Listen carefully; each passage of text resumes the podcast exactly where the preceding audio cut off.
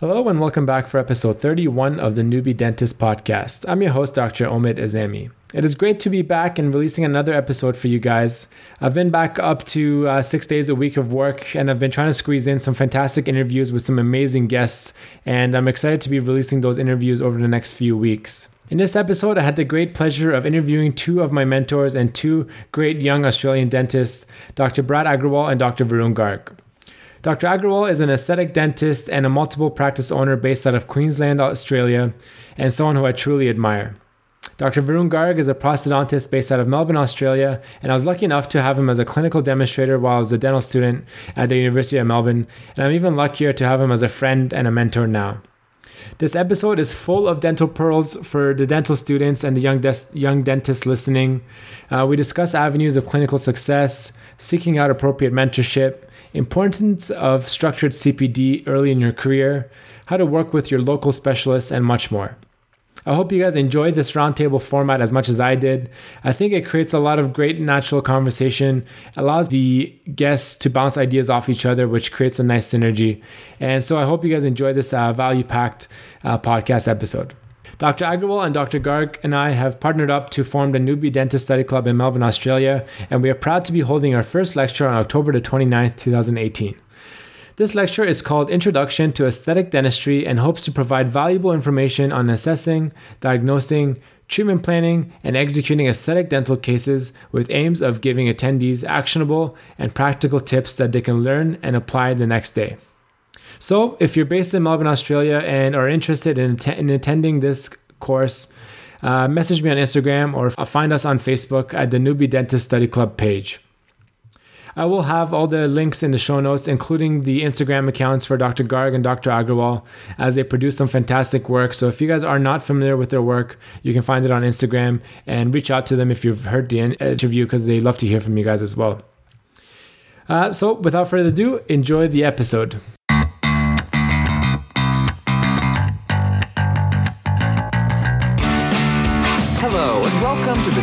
Dentist Podcast, the safe place for newbie dentists to connect, collaborate, learn, and grow.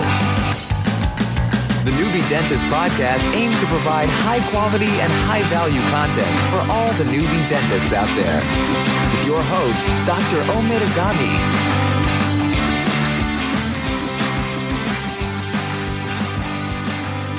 I'm here with uh, Dr. Varun Garg and Dr. Brad Agrawal. I'm really excited to have you guys here today. We're, uh, you know, we've partnered up to uh, run the Newbie Dentist Study Club, and we're holding our uh, first lecture at the end of the month. And um, it's nice to have you guys in here today. We're going to talk about a lot of things, and I'm excited to kind of uh, dive into a lot of topics with you guys um, and touch on a lot of points. It's exciting for me to do something in person as well because usually I'm doing this online and it's a different uh, vibe in the room to have you guys both here today. So, what I hope to do is kind of keep with the normal format of the podcast and uh, start off with a bit of an origin story um, so, Varun, if you'd like to go first, um, just tell me a little bit about your background. Um, I know uh, you recently posted on Instagram like a little uh, bio by yourself, which was quite uh, enlightening to read. So, I know you've been through a lot of things uh, early on in your you know professional career. So, if you want to just uh, briefly just uh, you know walk us through maybe since like you graduated dentistry in India and then you came over to Australia, what that's been like for you. Thank you, uh, thank you, Omid, for having me here. Um, it's quite overwhelming to speak in front of the live audience, but uh, I'll try my best to keep my horses under control. now, um, yeah, I, I, did do that bio on Instagram because it was a, kind of a challenge that's going around, and one of my friends from uh, Florida, he asked me to do it, and it was the hardest thing I had to do because talking about yourself is uh, probably takes yeah. Uh, a lot more thought than you think. So um, yeah, I I was born in India. I I was uh, born and bred there, and I lived there. I did my dentistry in India, and then I decided to move. Now the reason I decided to move was purely because the dental culture um, was very different in India. Yeah. There, you have a lot more competition, as you can imagine, because the population is that um, that much. But uh, also the way dentistry is practiced, I just never saw myself doing dentistry after hours and you know having a Monday to Friday job at a uni and then coming back and having a clinic after hours. So um, not something that really appealed to me. And uh, I had I was lucky enough to have a few friends from uh, U.S. and Canada, and um, you know speaking to them about how dentistry works. Uh, in the countries where they were from, and uh, I actually quite enjoyed the idea of that. So I started looking at where I want to be for the rest of my life. And uh, one of my cousins was in Australia and he said, Look, the lifestyle is pretty chilled, it's really nice. Uh, and I was quite naive. Anything would have sounded nice to me back then. um, so I said, Okay, well, I should try for that. Um, we had some roadshow. Universities were coming to India and you know promoting things. I had uh, I had to sit for an interview, and I got a part scholarship to do masters in forensic odontology. Nice. Uh, so UWA, which is the university in Perth, offered me that. Yeah. And I was like, well, it might be an opportunity to leave India and go and see what Australia has to offer. Yeah. And this is how I ended up here. Um, So did you complete that? no, no. um, uh, so this is again. uh, So you left India in the hope to work on dead people's teeth. Yeah, yeah. I thought I thought it would be. Well, it, there were still teeth. So I was connected to dentistry somehow. Yeah. Um, but no, it was actually quite different from what I thought. Uh, I, I before I joined the course, I thought it was all going to be CSI and you know it'll be all fancy stuff. But Yeah. it was far from it. And um, being, you know, I was always very inclined towards prosthodontics, and uh, ever since I was in my third year of dental school, I thought. You know, one day I'll become a prosthodontist. And when I started doing this course, I was like, this is nothing to do with teeth yeah. um, you know, I was doing a lot of sample collection, DNA analysis, and reading a little bit of anatomy of the teeth, but nothing that excited me too much. Um, and then Australia, to become a dentist, although you've already graduated as one, you have to give Australian Dental Council exams.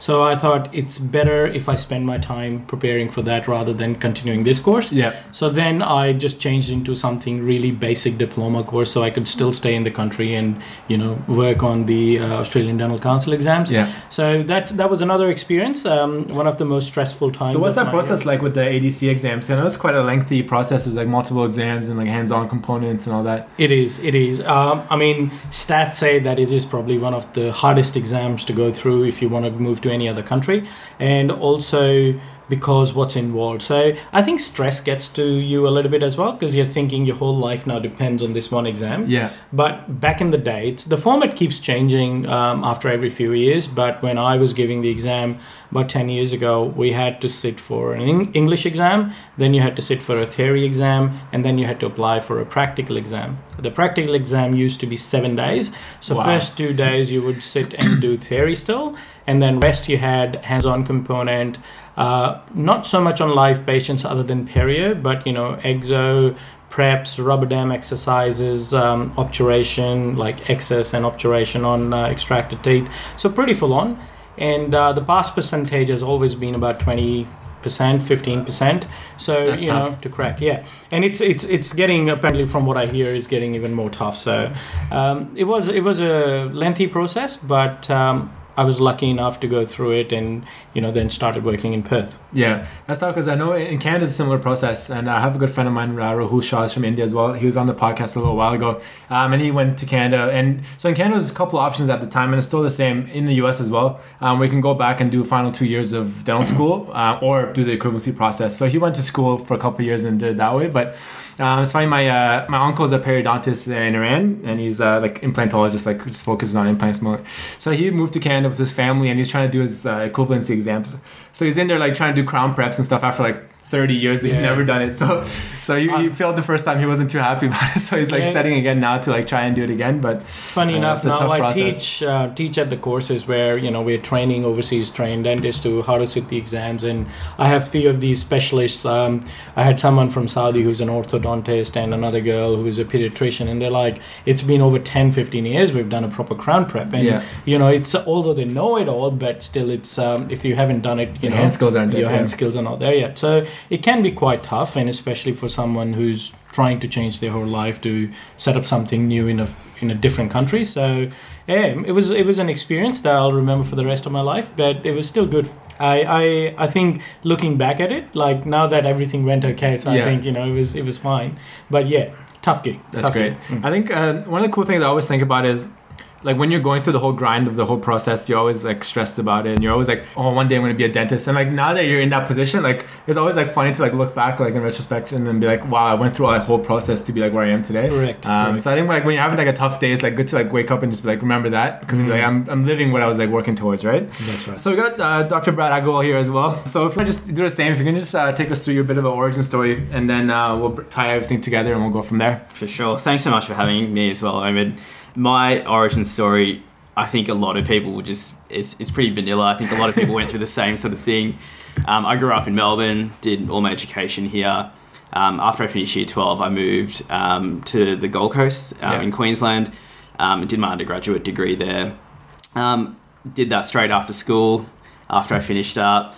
I guess it probably wasn't um, I guess I didn't really know that I wanted to be a dentist at that time as well. I did a bit of work experience in year 10 Yeah. at school.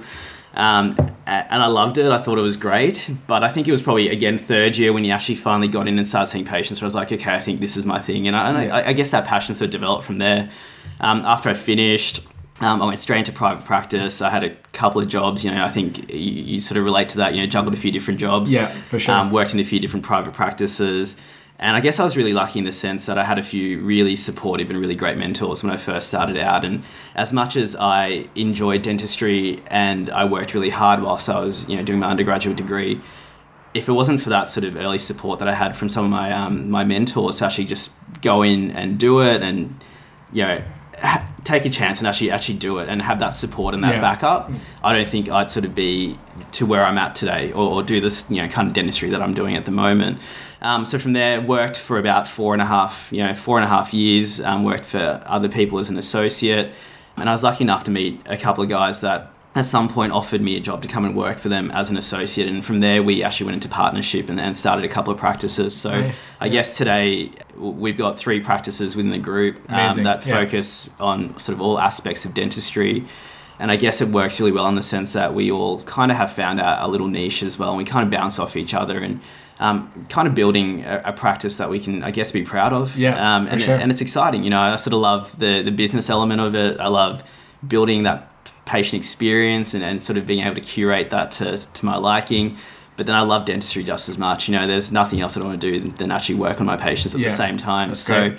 yeah, it's, it's been a fairly sort of basic sort of run for me. You know, it's, it's been going to school, going to uni, starting work, So you've just been uh, crushing it the whole way through. Yeah, no, I haven't been crushing it. It's just, I guess, I guess things just fell into place, and I was Yeah. fortunate enough that I actually, I guess, I like dentistry, which is cool. Yeah. Um, if I didn't, then yeah, I probably messed up big time. But it, it's it's been a it's been a fun journey, and look, it's still there's so such a long way to go, which is exciting. So yeah, I mean, that's kind of where I'm at at the moment, just working away.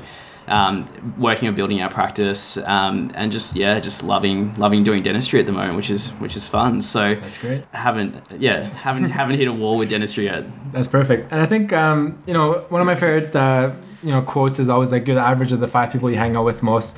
Um, and for me, like personally, just you know, you know, through the whole process, having to meet, like, meet both of you guys and you know, hear your stories and the experiences that you've gone through has meant a lot for me, and I've I've learned a lot from you guys. So I really do appreciate the opportunity to be here and you know, you know, talk and and go through your experiences and learn from you guys. So you know, a common theme on the show is uh, the first few years of practice because I know that that's where I am right now. A lot of the listeners to the show are you know senior dental students or um, you know they're associate dentists. You know one or two years that are into their uh, profession.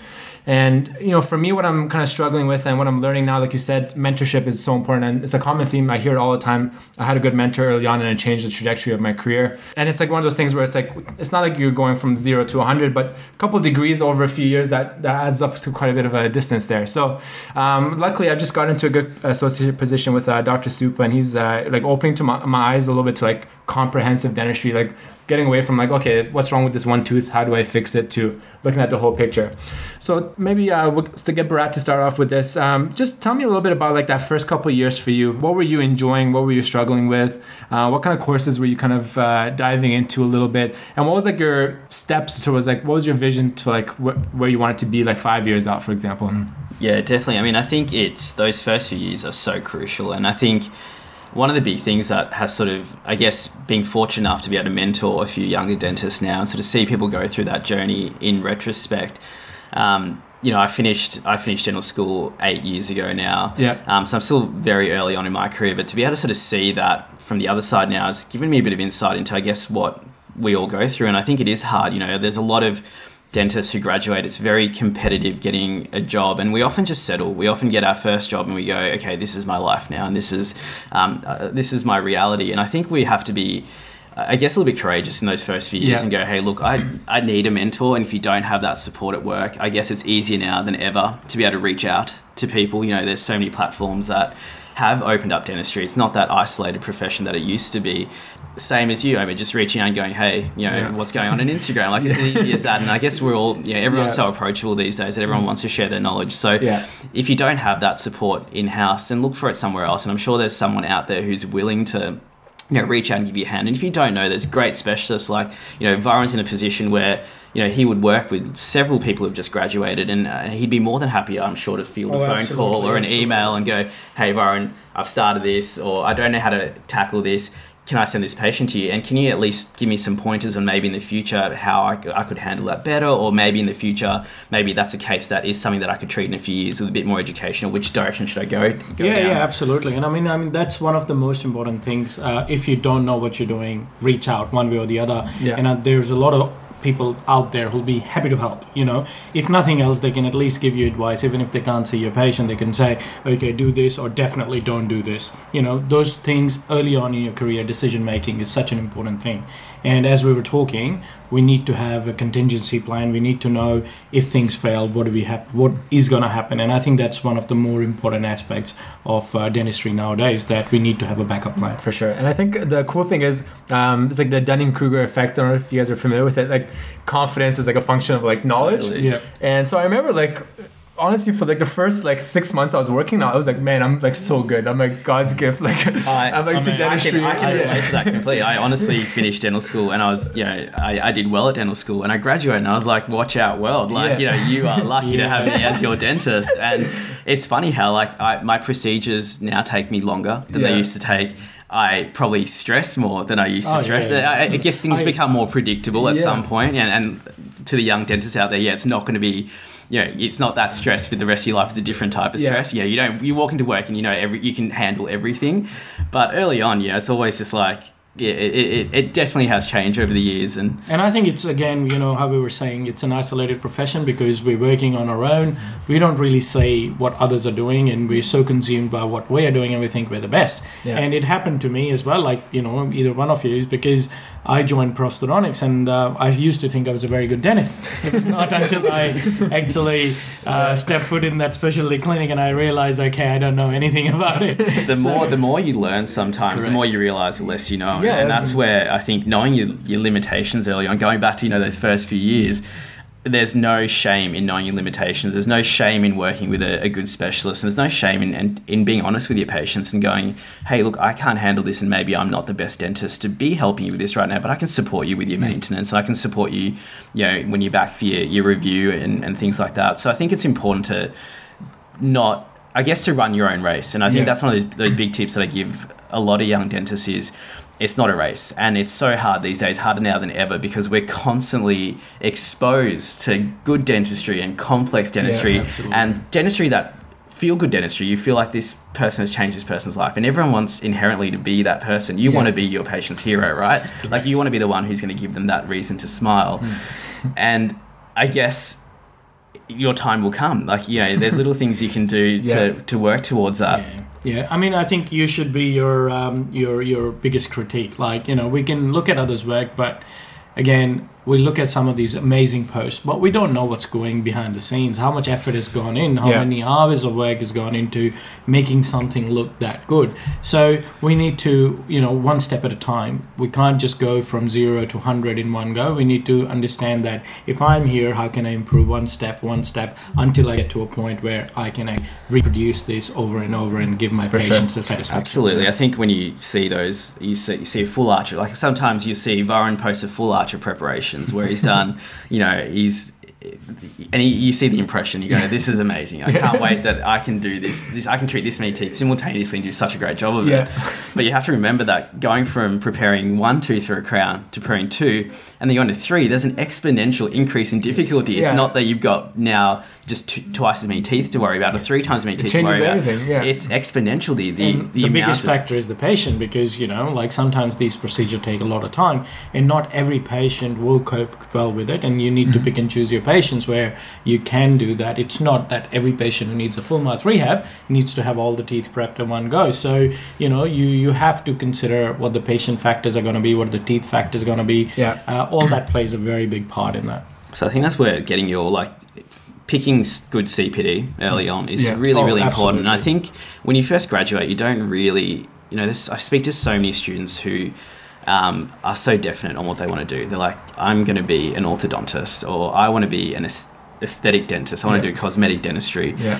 And I don't think we can really make that judgment call when we're in fourth or fifth year. You know, we've seen a little bit, we've It treated a few everything. patients. You don't really know when you, when you start working. You kind of realize, you know. Yeah. And I think that's where doing a bit of CPD in everything. You know, get your basics really strong. You know, do some endo CPD, learn ortho diagnosis, learn how to you know prepare an onlay. Do a bit of everything, and I think that's what's going to make you a well-rounded clinician. And eventually, when you do enough of that CPD, there's going to be a moment where you click and go, "Hey, this is what I love. This is what I'm actually good at. I've got a natural affinity to doing this." Yeah. um, and then pursue that. And I think that was one of the big things for me, you know. And, I, and this is I love this story because this was it was so overwhelmingly scary at the time. You know, I worked at a really nice practice um, in Brisbane City. That was Yeah. one of my first jobs, and I did two days a week there. And I was so thankful for the opportunity to get get that job. And I had a patient walk in, and it, it would have been week one of, of work, so I'm just fresh out, and I'm still feeling pretty confident, pretty Yeah. good about myself. Um, and she'd had 10 composite veneers done um, with a, a notable, you know, prosthodontist, and she wasn't happy with those 10 composite veneers. And she wanted me to help her out and give her some advice on what she can do and, and how to fix it. And she was ready to rectify. She wanted a certain smile. And I, I, I don't know how this progressed, but I guess for me, I was like, okay, well, let's just figure out what she's not happy with. So I spent that time. You know, I had Yeah. time at that time. I wasn't busy. You know, it was my first week of work. Yeah.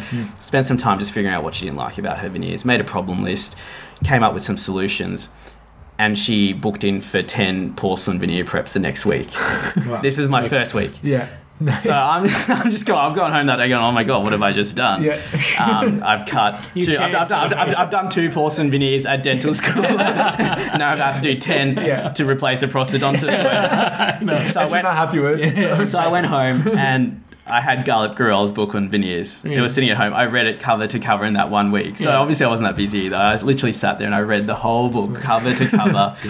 And I think I got to the Friday of that week and I called my, my boss at the time and I was like, so I've got this patient booked in next week for 10 veneers. I've read Galip Gurel's book cover to cover, but I'm not going to do it. Can you please treat that patient for Yeah. me? And I think that was one of those turning points for me where I was like, as much as I could have done it and you know, maybe I would have got a good result. I really don't think I could have got the result that I could have got if I did those 10 veneers today. And I think that was one of the best decisions I made at that point was to go, That's great. I know my limitations. I got some education in it. and you know what? That's probably set me up for what I love to do to this Absolutely, day. absolutely. That drove my passion. So I think for new dentists, don't just don't do it because you can. Yeah. Um, and you, you know, patients have, I guess you owe your patients that And I They're think it's, spending good it's- money in- Correct. It's it's all about the care about the patient. At the end of the day, we think it's about us, but it's actually about the patient. Um, I mean, the reason why I think I was having this conversation with a few of my students at the university the other day. I was like, give yourself a few years, get out, do some work, actually really understand what you like. You know, we always look at people who we really like, and we think, oh, one day I want to be him. I want, you know, he's an orthodontist. Wow, that's the life I have. But Yeah. You really need to work through it because the last thing you want to do is be stuck in a profession that you really hate. Because these are hard courses like you know the hardest thing or one of the hardest things i've done in my life would be prosthodontics purely because you know there's no spoon feeding. You need to be um, accountable for what you do. You have to treatment plan. And these are the patients who are you are their last hope almost in a way. They are waiting years and years to see you in the government facilities because you know things are deteriorating over a period of time. Yeah. and then i still remember my first patient uh, first day of my specialty clinic. And you know i was a gp and i didn't know much about pros um, this guy walks in he had um, cleft lip cleft palate he had a class 3 missing anteriors and where and the only point of contact was uh, between the 2-7 and the 3-7 in his whole mouth. And he walks in and i'm looking at myself i'm thinking where am i to start? You know so these, these are as complex as it gets. So but it's not about you need to so what i did was i took some primary impressions took some photos and said okay i'm going to see you in about a month's time and the whole month all i did was read about how do you go from step A to step B? What diagnostics I need to do? What is the information I need before even I can start treating him? So, you know, I think you did the really right thing by reading everything you did, but you showed that you cared for the patient, and that's why you thought there's a better clinician who might give, be um, do more justice to this case. And um, I decided to do specialty along the same line because I was working for about three and a half, four years before I decided, okay, this is the time I need Yeah. to do prosthodontics. Um, but I wasn't doing full mouth rehabs. I wasn't like I've done one case three to three because aesthetics was something that was always been very close to me. But the thing is, everything we do is aesthetic in one way or the other. Okay, Yeah. it's not about if we're treating a front tooth or we're treating the back tooth.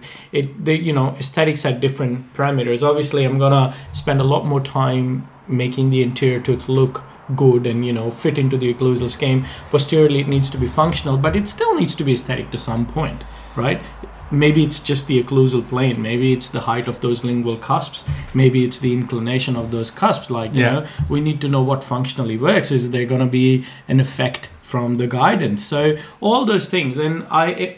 I knew they existed, but I didn't know how to correct them. Yeah. And this is where I was, you know, I um, I used to go and observe a prosthodontist myself, uh, whatever days I had free as a dentist. And uh, one day, me and my wife, we were just walking around the house in the evening, and I was like, I really need to do prosthodontics. And That's great. um, and she was like, Well, if you clarity. Yeah. she, she was like, if you need to do it, you've been saying it for a while. This is the time. We don't have a baby yet. We don't have anything. Yeah. you want to do it, do it now. Yeah. Uh, and you know, rest is history. Started applying and um, you know spoke to the conveners of the courses. Uh, applied in Sydney, Melbourne.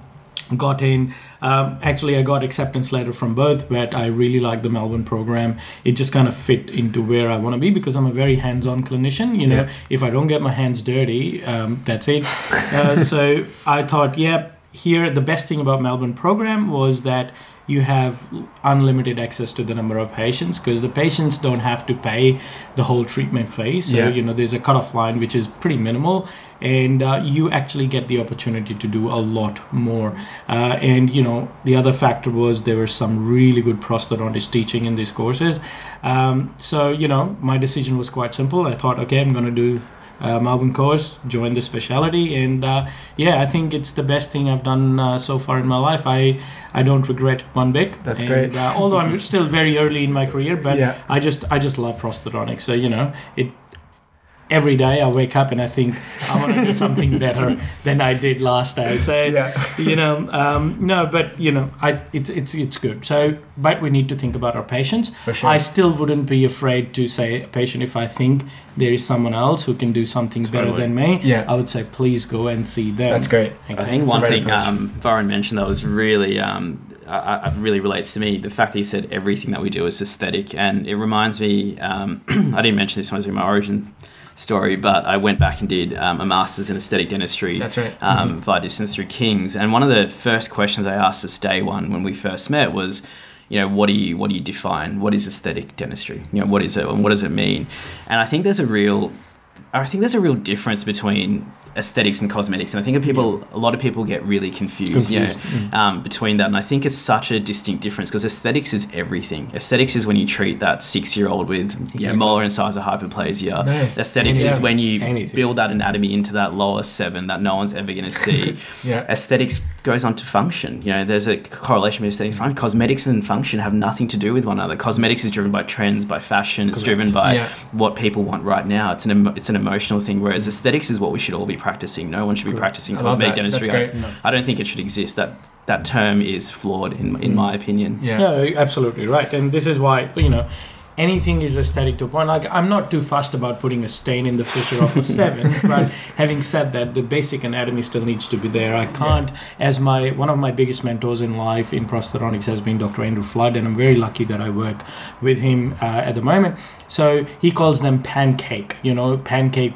Either it's a crown or because they look like round flat things. They have no anatomy to it. So basic anatomy, because it's functional anatomy, it's not just because it looks pretty. Yes, it looks pretty. It's a it's a pro in that, but also it needs to function within the patient's mouth. We can't give them something, and you know we can't put a 16 year old molar into a 60 year old mouth. So Yeah. so that anatomy defines, but it might not be cosmetic, but it's aesthetic for the patient. It Mm-hmm. fits within their existing occlusal scheme. So you know you're absolutely bang on. I love that differentiation between cosmetic and aesthetic. That's I hadn't thought about that before. To be honest, It's That's really great profound. I think think that was it one of the yeah one of the biggest things I got out of doing my masters was that change in mindset because for me it was. Um, you know, when I started doing my masters, uh, based on the Gold Coast, if you know, I know you have a lot of listeners in the states and Canada. The Gold Coast is sort of the glitter strip of Australia, where it's all about everything. Las Vegas. Every, everything, everything's bigger, everything's wider. Yeah. you know, people. It's like the Miami of Yeah, people, people want a certain look, and you know, I did the aesthetics masters when I first started because I loved aesthetic dentistry, but I also, I guess, I wasn't super clear on, on the difference between aesthetics and cosmetic, and it didn't take long um, for us to learn that. And I think that's testament to some of the, the, the teachers that we had there. You know, Subir Banerji, for example, has been one of Oh, my yeah. biggest mentors, and I think he's a definition of an aesthetic Absolutely. dentist. Like that, he, yeah, We're all, truly- we've, we've all grown up reading his articles. He's and, truly, he truly understands the difference, and, and I, I was very fortunate to learn from him. And I guess, I guess that sort of goes on to my next point for sort of new graduates. Yeah.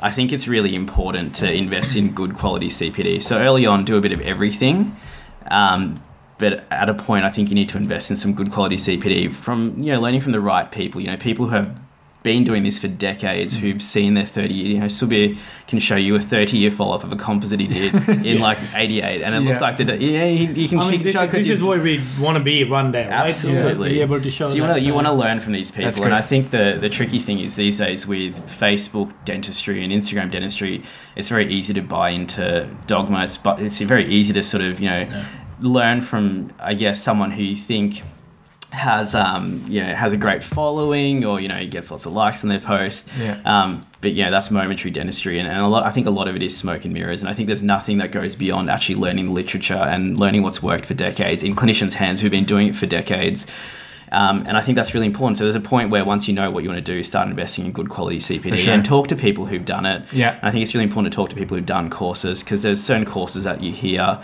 people raving about online, and I guess sometimes you only hear the good stuff.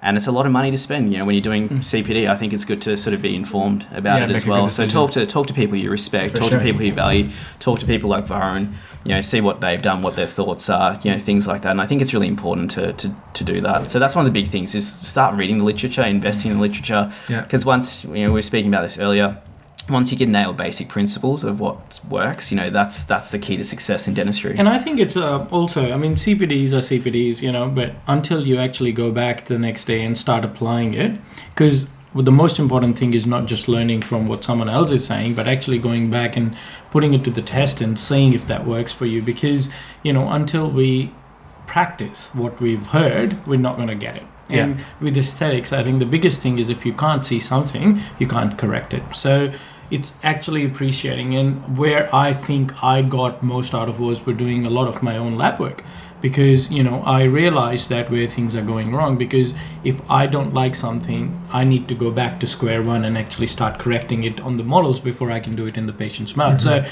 and it all comes with repetition. I think it's the more you do of something the better you get for at it. I think that's the problem with like the with the whole Instagram like generation and just like millennials in general. Like we just want like qu- quick answers, But, quick solutions. You know, there was a big, uh, big discussion on Instagram or Facebook or something that is it a good thing that people are doing that or is it dumbing our profession down? But I think if you really like something, and I still do it. I mean, regardless of who's posting it, if I really like the post, I want to connect to that person. I want to talk to them. I want to know what actually went on behind the scenes to get it from there to there. that's an important point. because it's not that you know the patient walks in and they walk out with the best smile they've ever had there's hours and hours of work there's diagnostic wax up try-ins there's provisionals there's you know i i have a patient at the moment so although it's not like she had the very most high aesthetic demands but you know i still have at least one or two try-ins especially for the upper anterior. So you know there's a lot of hours spent in getting that end result which looks good. So it's important to talk to people if you really like and understand where they're coming from and how they got there where they are. And that's why I respect the people who post a little bit more about the process, like showing the work that goes into it. Because if all you're doing is looking at before and after pictures, like it's it hides the true story about the work that goes into it. And i think it makes people feel bad because like i'll be like just scrolling through instagram after work uh, having seen like my like MODs all day and then i'm like how can i like, how come mine doesn't look like that like, because I, I, you think it's easy for them right but 100 photos Yeah. 99 wouldn't look like that but I think yeah, but also it's like you don't realize like the am- amount of hours, the amount of like CPD hours they've done, the amount of like repetitions that has gone into like producing that. It's not like the guy just woke up and did it on that morning, just like you, right? important. Like I Yeah. think for a lot of the young dentists, it's don't like getting on Instagram and seeing things, and it, it applies to everything. It's not just dentistry. You know, it can make you feel bad about yourself and Yeah. make you feel, you know, question your self worth and whether you're doing the right thing. Are you doing your patients a disservice because your your results don't look like that? I think it's important to see see that as something to inspire you and to motivate you to do better when you go in the next day. And it's it's it's healthy to compete and it's healthy to feel like you want to you know do as good as someone else, but compete with yourself. I think that's Yeah, I think that's, that's the most the important biggest thing. thing, It's like, can I go in tomorrow and do it better than what I did today? Yes, can that. MOD that I did today look better tomorrow? Yeah. And take pictures. It's important. But also on the side note, please don't criticize if you see something that you don't like because again, the story still stays the same. Now, one of my mentors during my program, Dr. Jerry Clausen, who's a very well-respected prosthodontist in Melbourne, he said that you know don't look at a crown and say it's crap because you didn't do it. You don't know. This patient could have limited mouth opening. They have a huge tongue. They might not be able to open the mouth for like two seconds.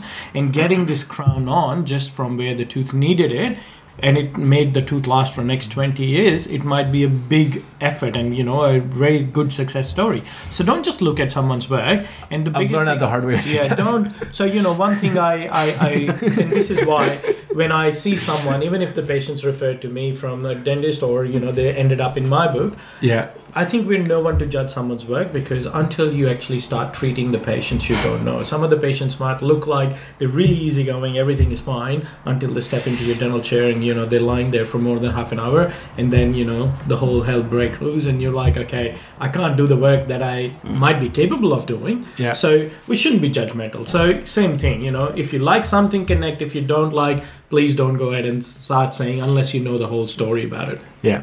So just to uh, touch back on a few points, the point you made about the veneers, I think that's really important. I, I read, I heard this in a podcast somewhere else, and it's always stuck with me. It's like your reputation is more built on the work you refer out or you don't do than what you actually do, because I think it shows like really like deep understanding of your own abilities and like what's best for the patient. So um, I think that's like a really important point, uh, point for new grads, especially to uh, consider. Touching on the uh, master's program they did, uh, I want to just uh, talk about that for a few minutes because I think that's like something I wasn't aware about until I kind of talked to you. What was that process like for you? Like what? Because I know it's like a bit. I've, looked into it, um, so it's like you know it's like over a couple years part time, quite an expensive uh, endeavor as well. Um, so what was that like decision making process for you in terms of like the added value that it might have for your career going into that program? Definitely. I think um, for me, it got to a point where I loved general dentistry. I loved doing everything. I always had an affinity towards aesthetic dentistry, um, and that was something that I was passionate about. And I think there was a point where I had to make a decision of what I wanted to do. Did I want to be a general dentist um, for the, the near foreseeable future, or did I want to make a decision to go into a specialty? And um, early on in my career, I wanted to be a periodontist, and I don't know where that came from. And I had an opportunity to do perio, and, and I turned that down. But probably uh, uh, the, one of the best decisions I've made. so it was kind of it got to a point where I just wanted to learn more. And I guess I didn't really know what I was getting myself into. I didn't know anyone else who had done the course at the time. It was just something to do at that point there. Um, it was probably one of the best decisions I made. So as much as it was done um, via distance, some of the, the, the people that you meet, and I think the people that you associate with as a result of it, define defines who I am as a dentist today. Um, and that's not only just the the educators there, and they're all brilliant at what they do. And we we're having a brief chat about you know Subir and Shamir Mehta and those guys. You know they've defined the, the management of wear around the world, and to actually learn from these people firsthand, there's there's something different that comes from that. You know, you- great. It, it really enlightens you to what's possible with dentistry. I think the other thing that anything sort of yeah, and I guess the benefit being a postgraduate.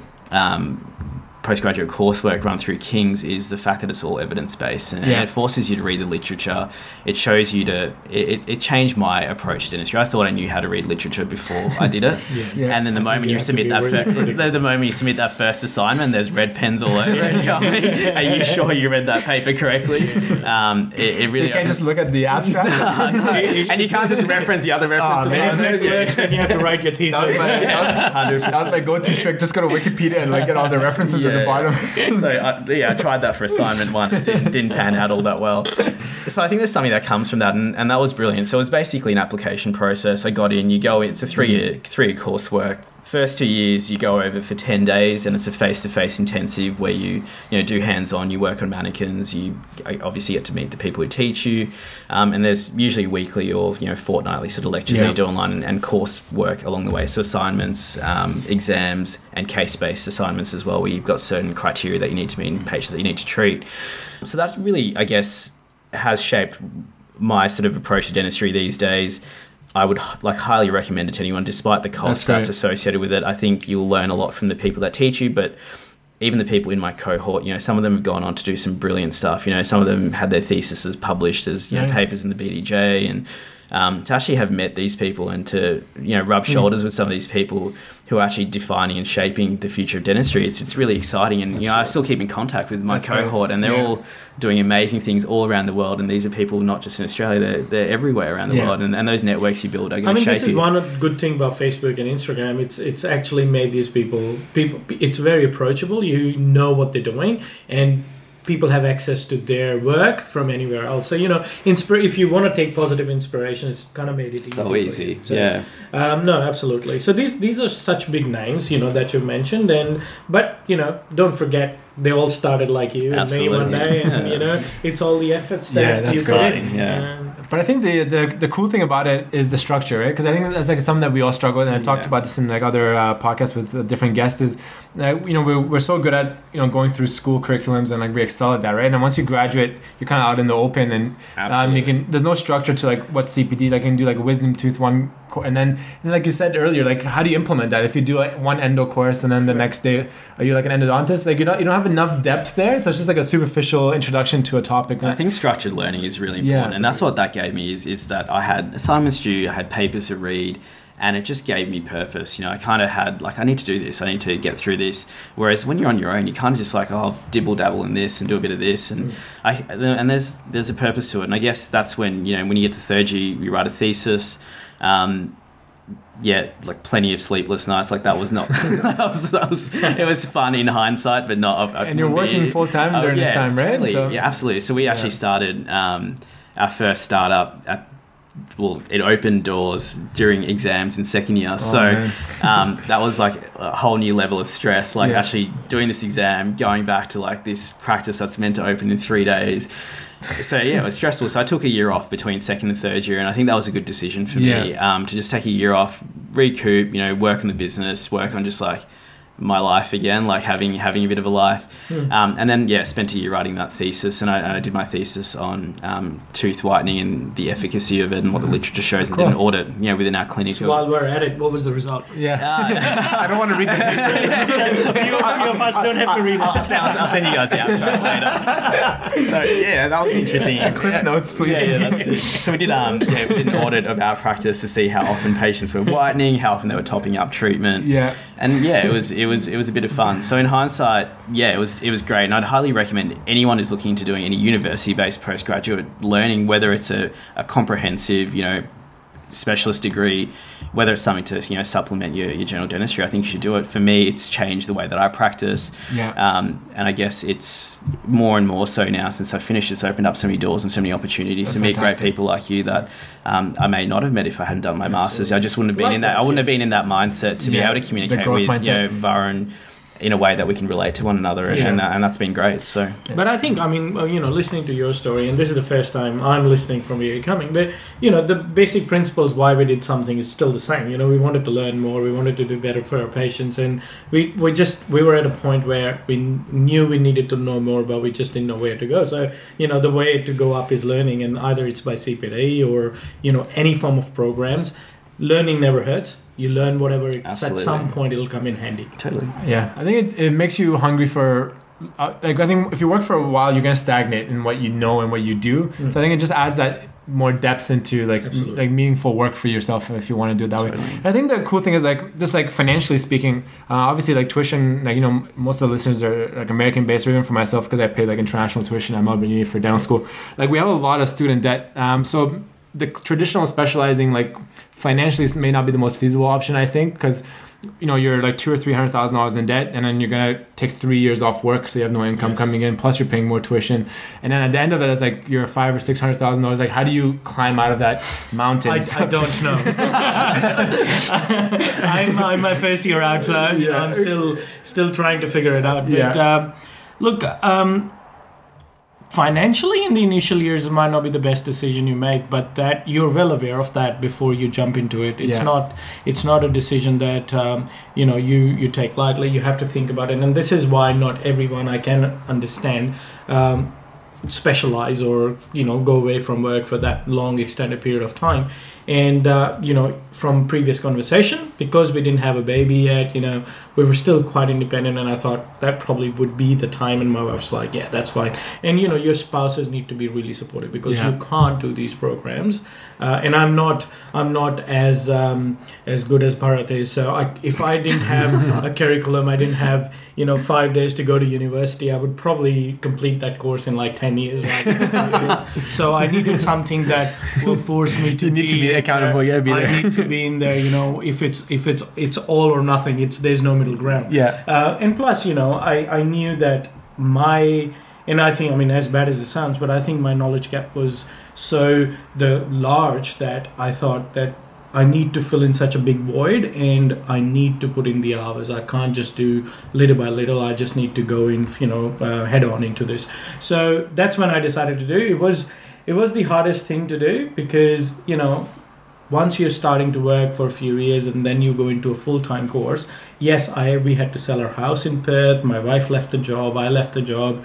It, i had two weeks to decide that i'm going to take this opportunity that was offered to me yeah, because i was the last intake for the year and uh, you know luckily the interviews cut down in, in july but i was actually applying for 2016 intake and when i contacted the university that was towards the october of 2014 and then uh, 2014 and then what they did was they were like okay uh, we don't take anyone in without uh, hands-on examination. So there's a three-hour exam and then an interview. So would you want to come in for one? And i'm like okay. And i was thinking like it's a bit early for next year but you know okay. So i went in december and towards the end of december i got the offer letter saying that we're happy to offer you a place but it's for 2015 not 16 so I'm like oh god you know so that and the start was march and it gave me two months and but i had to tell them within the next two weeks that if i'm going to take it or not because obviously otherwise they need to offer it to whoever else yeah.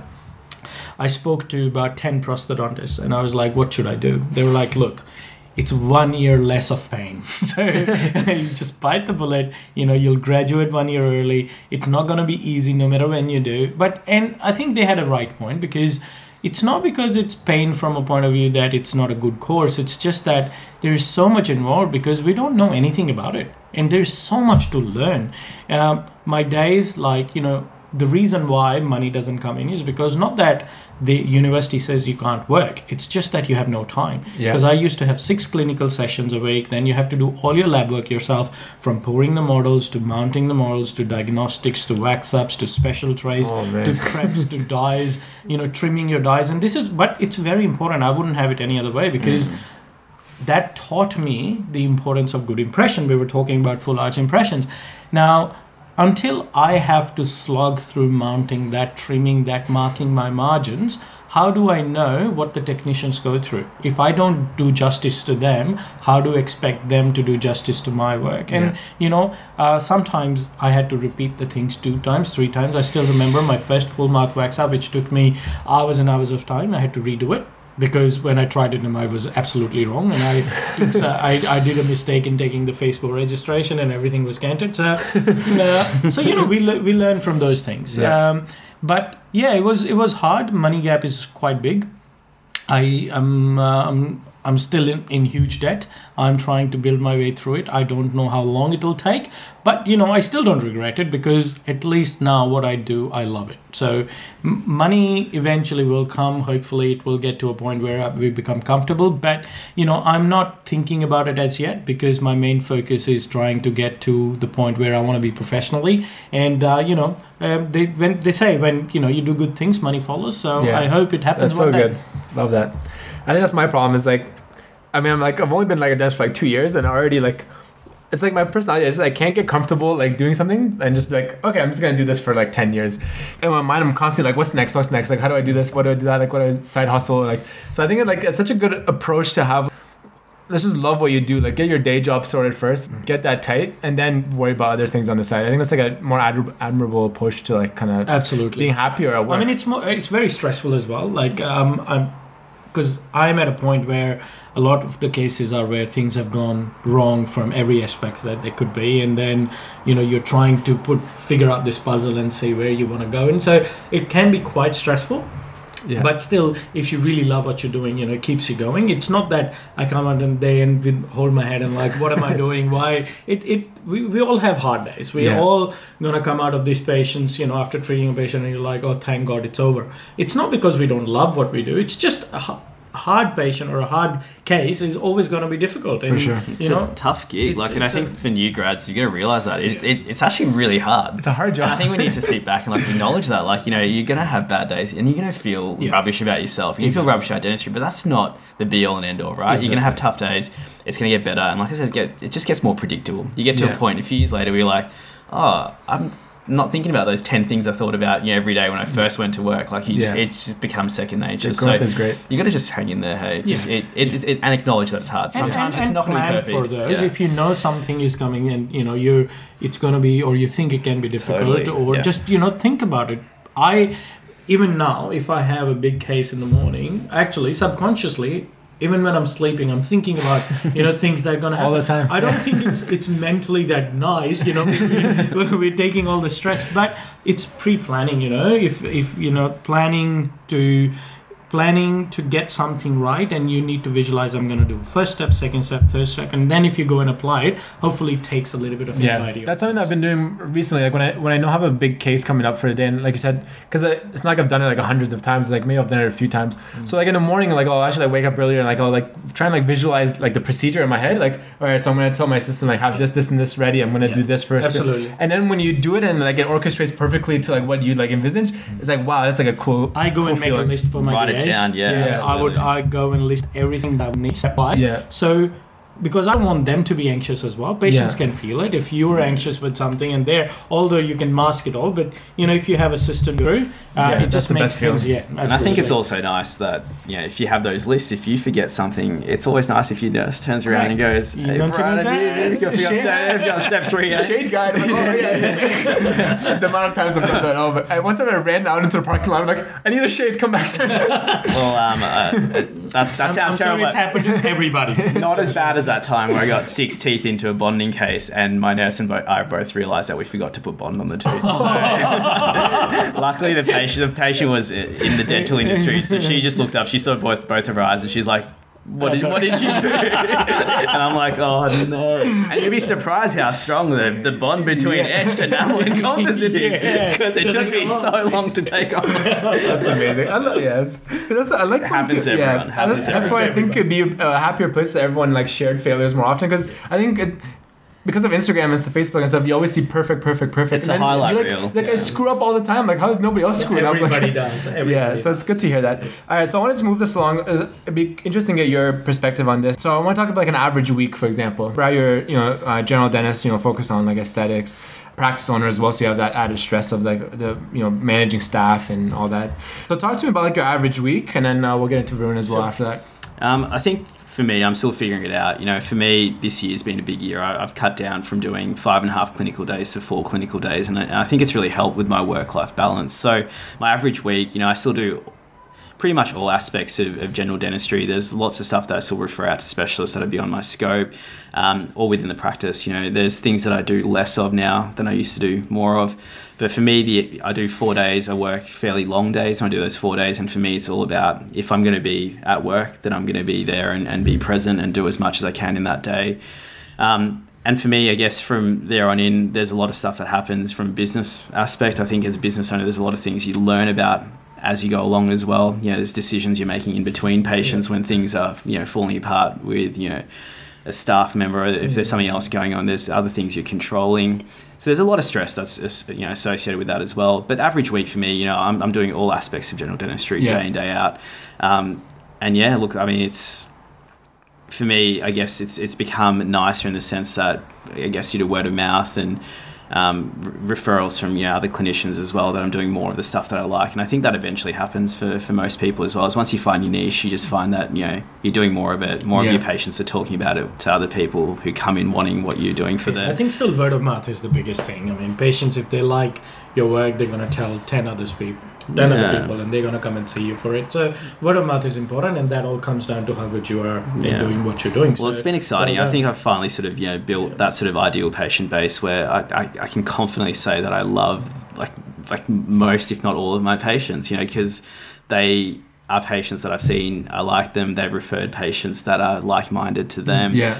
And it's got to a point now where my book is full of those patients that I, I see day in day out, which is really exciting. And obviously, there's the anomaly here and there, but you know, I think building your ideal patient base just takes time. And and after it- a while, they become your friends. Yeah, you it's know, fun. You, you've seen them long It's enough, and kids that you've seen grow up, you know, Correct. since you cool. know, go through school, get their licenses. So what's your books like? Are you obviously? I think doing like the master's degree and like doing the bigger cases that you're doing like enables you to do less, see less patients in a given day because you're just doing bigger and bigger procedures. So what's that like average kind of day in terms of like workflow?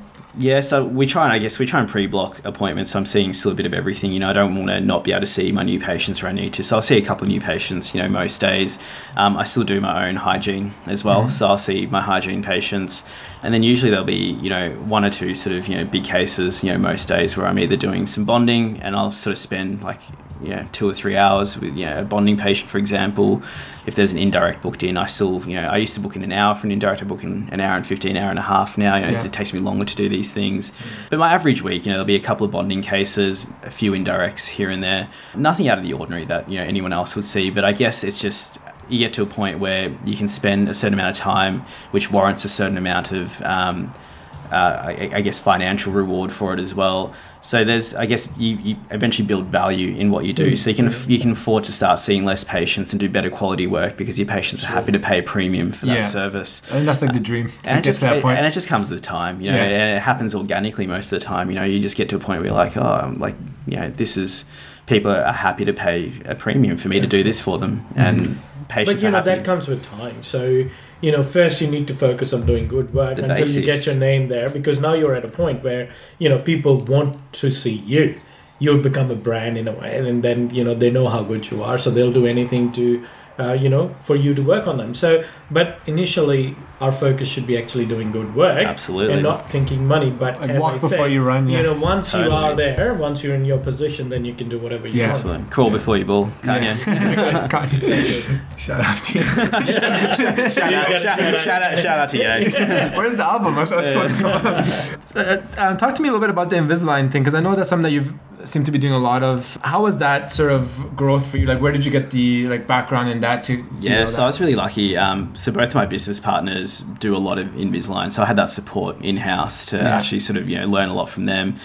Invisalign has changed the shape of our practice and the way that we you know actually treat our patients, and it's gone from that interdisciplinary approach where so many adult patients who have a cosmetic or an aesthetic discrepancy, it's actually born from poorly positioned teeth. So Yeah. Invisalign's become this. Invisalign for me isn't so much um, the be all and end all when it comes to sort of you know patient getting their smile. It's just part of the armamentarium to get them get them to that end point.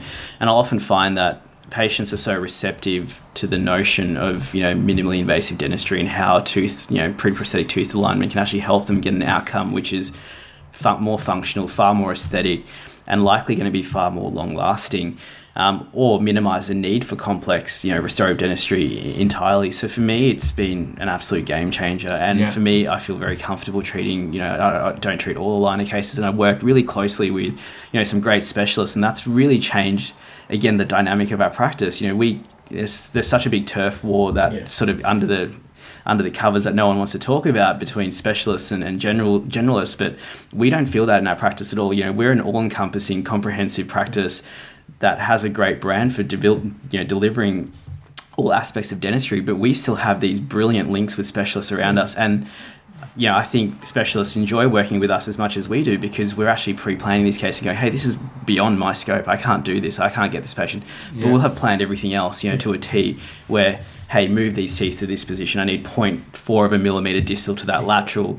Um, and specialists will love that. And I think that's such a big take-home thing for so many people out there as well as, you know, you, if, even if you want to be that all-encompassing general dental practice that does everything and you want to keep everything in-house, you can still do that. You can still comprehensively plan patients, and you know, patients will love you when you go, "Hey, I can't do this bit here. Go and see this person over here to get this thing sorted, and then come back to me. I'll do, you know, C. B, C, and D Yeah. of that treatment plan." Um, see, I've Invisalign has been a great, you know, great addition to our practice, you Yeah. know, and we do. I guess we're doing more and more of it every day. It's brought us into the digital world as well. You know, we weren't looking at digital until we started doing Invisalign. We've got three scanners in our practices now Nice, yeah. um, and it's just changing the way that we practice every day. You know, we scan a lot of our patients for actually just even visualizing, you know, what's possible. You know, things like the Invisalign outcome simulator. They can sit Yeah. on the spot. So do you routinely like iTero scan all the new patients as a part of the new patient exam, or Not every single patient, but more and more so. You know, Yeah. anyone who's got complex needs, I'm finding once I've got that digital scan, it makes it easier for me as well. Mm-hmm. I can start working on these patients when they're not in my chair as well. You know, it, it's an absolute game changer. You know, I can literally diagnose It's and do, almost as close as taking the patient home. hundred percent. Um, as as yeah, it, that might not be great for work life balance, but at the same time, you know, if you've got that three D model, I can sit there and, and move it around. Patients can see those things Yeah. just as clearly as we can. You know, we're trained to see it, but they they don't know until they can see it. Yeah. So yeah, I, I would say that I probably scan between 50 to 60% of my new patients Nice. now. That's great. Um, and even if it becomes a record long term, where you know, God forbid they get in a car accident, I've got their, I've got their, I've got a 3D scan. I can reprint a full arch prosthesis that looks exactly like the, Yeah. you know, the That's original. so cool. So, um, yeah, it's it's opened up a lot of doors for us for Yeah. sure in Invisalign, and it's been fun, sort of you know, getting involved with some of the teaching and educating, and I guess really perpetuating that notion of minimally invasive smile makeovers. Like there are so many adult patients that can get away with a bit of alignment, a bit of bleaching, a little bit of bonding, a little bit of recontouring, maybe a little you know, um, gingival recontouring here and there. And these patients traditionally walked out with six to eight, you know, prepped veneers. Yeah. And when you've got a patient, my patient, my patient base is predominantly young. You know, I'd say I'd see predominantly 25 to 35, 40 year olds in my practice. It would be an absolute travesty if I was consistently Yeah. cutting veneers or doing veneers on these patients. You know, most of them don't need it. Yeah. That's so good. I think it's a responsible thing. It might be more work for you up front. It might be easier to prep it, but I think, like I said, long term that'll do Totally. Well, your wonders for your result is never reputation. going to be that good. Like, I mean, Yeah. if the teeth are in the wrong place, they're in the wrong place. Totally. You Yeah. can't prosthetically put anything to make it 100% correct until you you might still be able to do veneers or whatever. But if you bring the tooth to the right place in the position where you need to be, one, you're going to be less invasive. Second, your outcome is always going to be much more superior. Yeah. Absolutely. The beauty of it's a journey. You know, the patients go on the journey with you as well. and they see it. They Totally. see it. They love the because that's something that I've started doing recently. Like it's tough because I'm like working in different practices and I'm seeing like both sides of like dentistry like at the same time. So like one is like more corporate based, 30 minute exam and clean. I'm like, what am I supposed to do in this 30 minutes? Like you don't have no time to be any comprehensive. So you're just being like reactive. Like okay, you got a chipped tooth there, a cavity there, but you don't have no time to be more comprehensive. Um, whereas in the other practice, you know, I have some good mentorship, taking like full series photos, we're doing scans, and I tell the patient, I'm like, there's a lot going on. Let me bring you back next week. We'll go through everything. And I'm just like, it's crazy. I'm like booking like these insane cases that I would have like, some of it I don't do myself. I'll like refer off, but like just the fact that I'm like putting in the time to like be comprehensive about it. It's like, it's fun for me too. It just changed like dentistry for me. Like last few, like it's like less than a month. So like early, early days, I know, but um, it's something that's like quite I exciting. Think, like in your first exam, like regardless of what it is for, you need 60 minutes on it because you know it's the time also you develop the rapport with the patient. Absolutely. Yeah.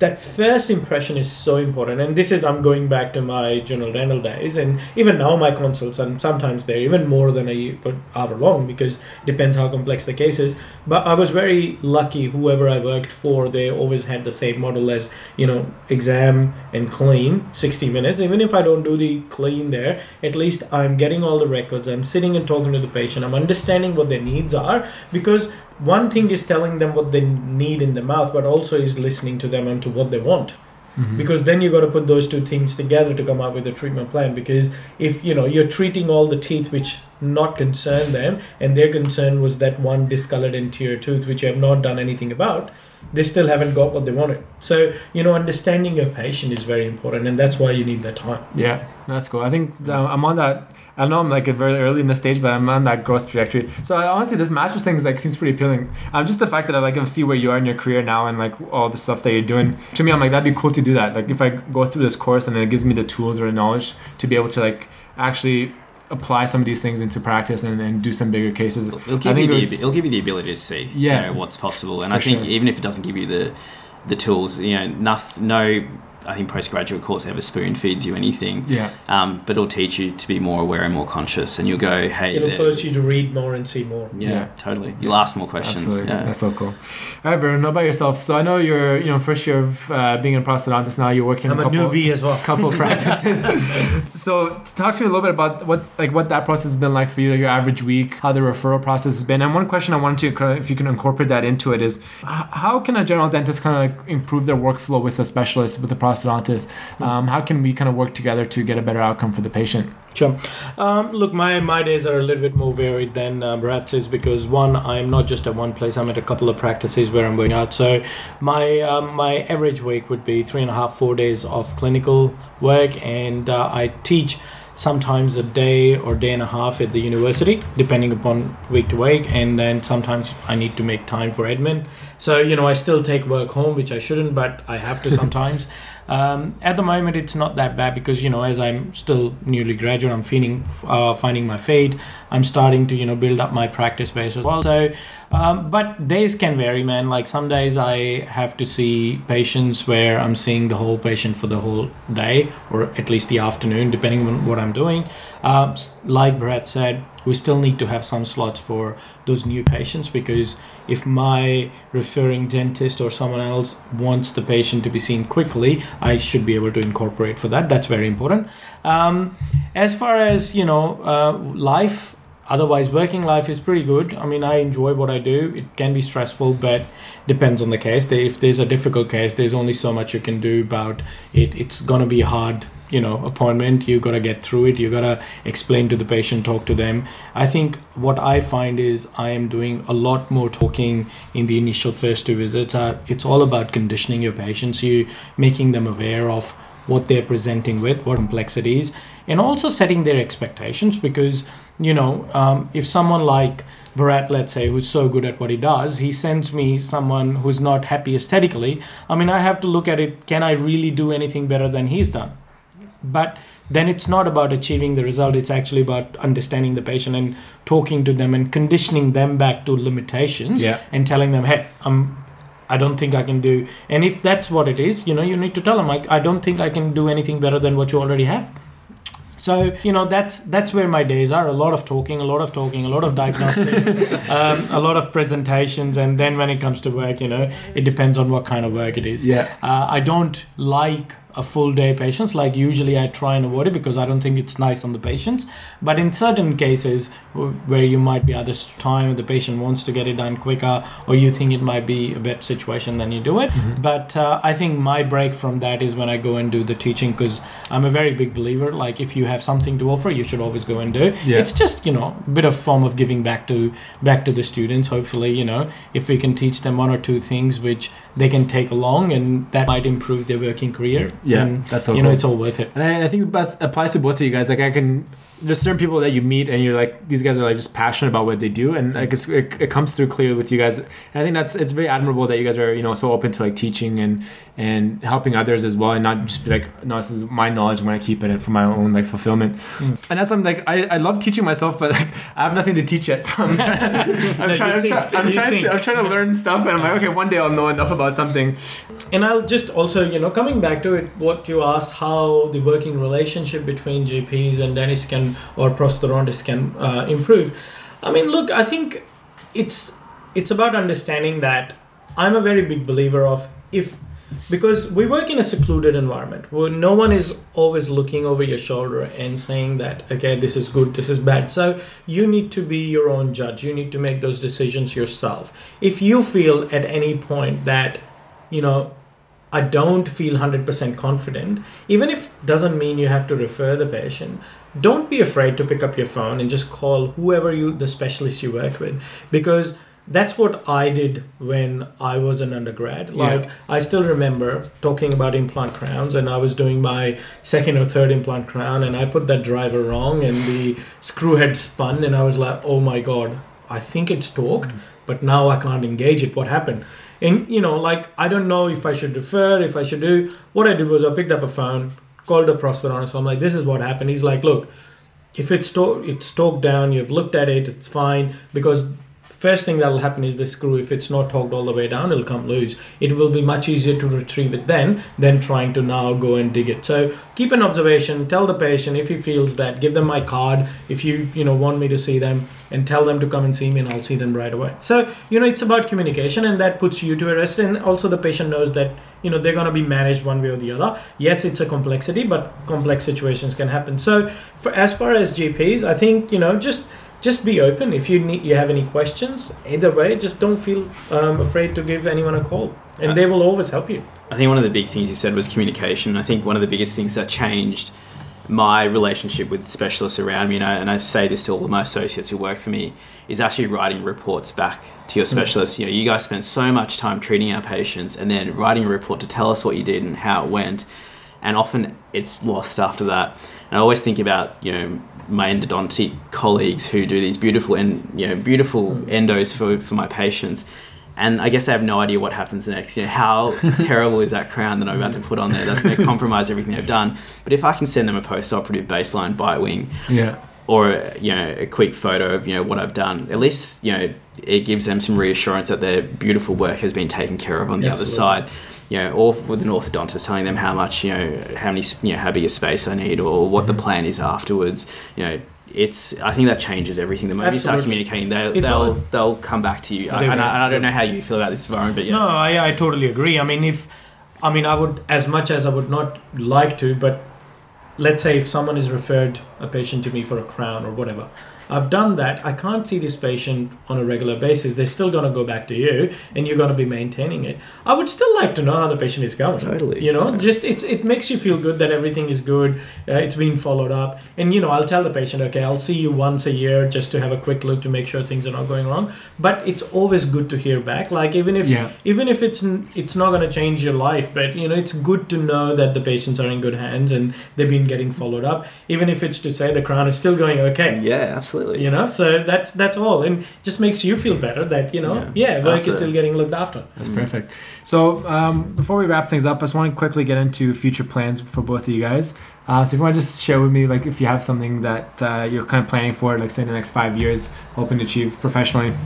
Uh, look, I mean, um, five-year plan would essentially be one, obviously establish myself more as a prosthetist because I'm, as I said, I'm still a newbie in the game. I'm still finding my feet, uh, and also eventually the long-term plan is to own your own practice, have have something that you know you can then have more control on, just so that I can design it the way I want. Yeah. Um, and um, ideal, ideally, it would be four days of practice and one day of teaching. That's where I would want to be because I think no matter how busy or not I get, I would still want to have one day of teaching just to give a, you know, because I learned from a lot of good people who motivated me. Yeah. So that is one of the part of where I see myself. Like if I can be there to help someone in their early careers, hopefully it'll make some difference because definitely it did to my life and I learned a lot from good people. So. Yeah. That's great. What yourself, Um, yeah, look for me, it's I think a lot of it is yeah, keep growing with the businesses. I absolutely love what we've built. You know, together with my partners. You know, just keep growing, get on more associates, see more patients. Um, so that's a big thing for me over the next five years. Is you know how big can we really sort of build our practices and you know I guess continue to deliver that sort of value and quality. Um, personally, I, I guess very very similar to Varun. You know, I think my ideal work week is that sort of four week work week and just start teaching more and start educating more and, and hopefully have some sort of impact on, on the others around me. and I think, I, I mean, th- th- this, I speak for both of us, and this is why we decided to do the study club. Is Yeah. because you know I think we need to give back, and it's uh, it's a very important aspect because things that I can tell people now. Hopefully, if I knew seven eight years ago i might have been on a much higher level of education by now. Like i might have understood things. When i went into the program i might have been a bit more better clinician and it might have given me a bit of pace so i think teaching is very important. If you and you think as you Ahmed, you're saying that you don't think you have something to offer but believe me i think you do Okay, uh, and how many people can actually sit and do a podcast? I mean, this is a very big skill, and you are bringing all this knowledge to all the others in the you know around the world. Yeah. You have how many? Sixty six countries or sixty nine countries now. So you know, like this is a big achievement. Thank you. Appreciate it. yeah, absolutely. I think you're doing great, and uh, hopefully we can just continue doing this, and Yeah. uh, hopefully we can make this newbie podcast or newbie study club into something that people get value out of. I think that's that's that would be a good idea For sure. to Yeah, I'm excited for the first event. I think it's like I think people will get this episode out before the event comes out. I think a lot of people will listen to this episode and and will get excited to come out and actually see you guys speak and, and teach um, all the things that you've learned from your experiences. For me, like just doing this is, you know, I think one of my favorite like quotes was like Bill Gates was saying like find any hard task and like find the laziest person and like to do it. and because that's me like i'm like the laziest person. So I, I instead of like reading articles and stuff i'm like let me just talk to someone who knows this stuff and i'll just learn it from them. And then i'll just put it out so other people kind of get some value as well so it doesn't hurt right? So i appreciate uh, you guys coming on today. It was a great conversation. We went over almost an hour and 10 minutes so i think that's quite exciting. A lot of good uh, you know topics and pointers that we kind of touched on i think a lot of people get a lot of good value. Now what i've been doing the past few episodes is just uh, ending off on a bit of a rapid fire here. So uh, i'll just ask the same question to both of you guys just like a quick answer. Um, so brad what's your uh, favorite pizza topping? Uh, ooh, jalapenos. jalapenos? Salami. salami. Um, what's your favorite instagram account to follow? Uh, oh, I'm gonna give it. This is a bit of the bromance. yeah Dr. Johan. Choi. yeah he's a great he's a great account to follow for sure Room.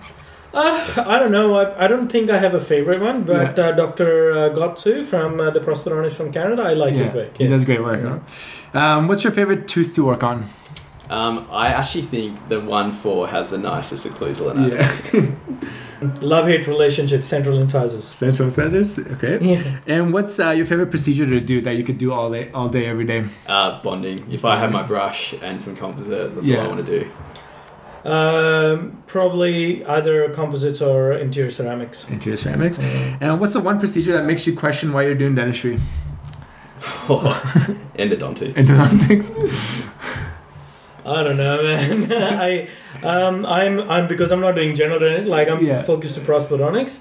Um, but I think orthodontics. I never, never had much of uh, Yeah. interest. Although I love working with them because they bring the teeth to the place where. I'm, but I just, I can't do it. yeah. Yeah. Uh, what is the one? Uh, what would you be doing if you weren't doing dentistry? I reckon I'd be a graphic designer. Graphic for sure. designer? Yeah. Neurosurgeon. Neurosurgeon. Hey, mate. Yeah, exactly. doesn't hurt. you can say whatever you want.